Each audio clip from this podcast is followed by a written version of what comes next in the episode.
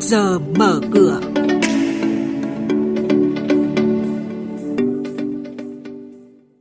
Thưa quý vị và các bạn, chuyên mục trước giờ mở cửa có những nội dung đáng chú ý sau đây. Các bộ ngành địa phương triển khai nhiều giải pháp tháo gỡ khó khăn cho thị trường bất động sản. Doanh thu từ các sàn thương mại điện tử tại Việt Nam tiếp tục tăng trưởng mạnh. Và sau đây là thông tin chi tiết. Thưa quý vị và các bạn, tính đến tháng 9 năm nay, khối lượng phát hành trái phiếu doanh nghiệp cả nước đạt gần 140.000 tỷ đồng. Về trái phiếu sắp đáo hạn, Bộ Tài chính yêu cầu doanh nghiệp khẩn trương bố trí mọi nguồn lực thanh toán nợ gốc, lãi cho nhà đầu tư.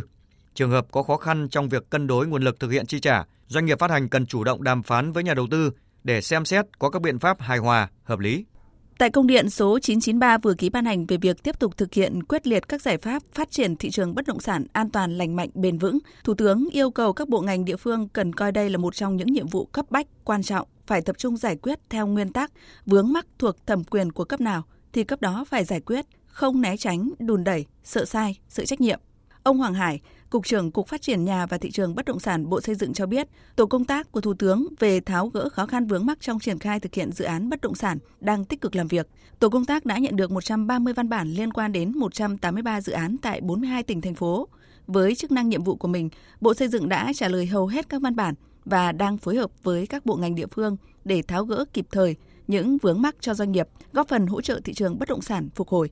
Có những cái nội dung thì có thể giải quyết được ngay nhưng có những nội dung nó liên quan rất nhiều các pháp luật khác. Nhưng tuy nhiên thì qua cái làm việc của tổ công tác cũng như qua cái đôn đốc của tổ công tác thì chúng tôi đánh giá là đầu tiên phải nói là có sự chuyển biến rất là tích cực. Ví dụ như thành phố Hồ Chí Minh thì hiện nay là cỡ khoảng là gần 50% các dự án đúng mắc đã có chuyển biến. Hiệp hội Ngân hàng Việt Nam vừa đề xuất giảm 2% thuế VAT cho các tổ chức tín dụng. Lý do hiệp hội đưa ra là vì hoạt động của các ngân hàng hiện nay hết sức khó khăn nợ rủi ro tiềm ẩn có xu hướng tăng cao. Kết quả hoạt động năm 2023 và năm 2024 của các tổ chức tín dụng dự báo sẽ sụt giảm mạnh so với các năm trước. Nền tảng số liệu thị trường Matrix vừa phát hành báo cáo thị trường thương mại điện tử quý 3 năm 2023. Theo ghi nhận trên 5 sàn thương mại điện tử lớn nhất là Shopee, Lazada, Tiki, Sendor, TikTok Shop có doanh thu từ ngày 1 tháng 7 đến ngày 30 tháng 9 năm 2023 lên đến 63.000 tỷ đồng, tăng hơn 54% so với cùng kỳ 2022. Trong 9 tháng năm nay, doanh thu từ 5 sàn lớn đã có doanh thu 163.000 tỷ đồng, cao hơn năm 2022 7%, tương đương hơn 10.000 tỷ đồng.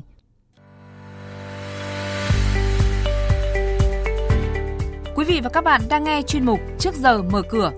Thông tin kinh tế vĩ mô, diễn biến thị trường chứng khoán, hoạt động doanh nghiệp niêm yết Trao đổi nhận định của các chuyên gia với góc nhìn chuyên sâu, cơ hội đầu tư trên thị trường chứng khoán được cập nhật nhanh trong trước giờ mở cửa.